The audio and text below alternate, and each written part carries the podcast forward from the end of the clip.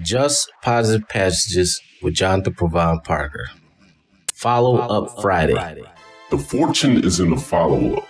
A business term that's so true. As an independent contractor, a marketing associate, and sales consultant for various companies, I would have to prospect for new clientele every day, building rapport with individuals, collecting their names, contact information, and emails. That was the easy part. Next, I would call them twice. If no answer, leave a voicemail. Text them along with an email and do several things throughout the week until I received a response. I'm sure I may have bothered a few customers, but I was relentless about the follow up.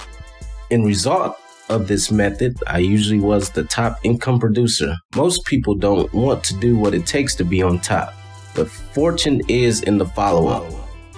What projects have you started? What phone calls need to be made?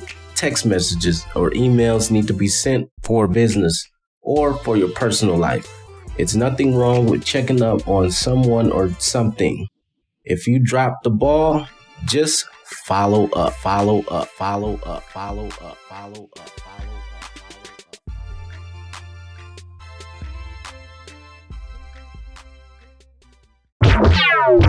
up. Thank you for coming to this station of inspiration. Feel free to share this message with someone to help me inspire the world one person at a time. Also, become a supporting listener to help me provide future episodes along with promoting my messages.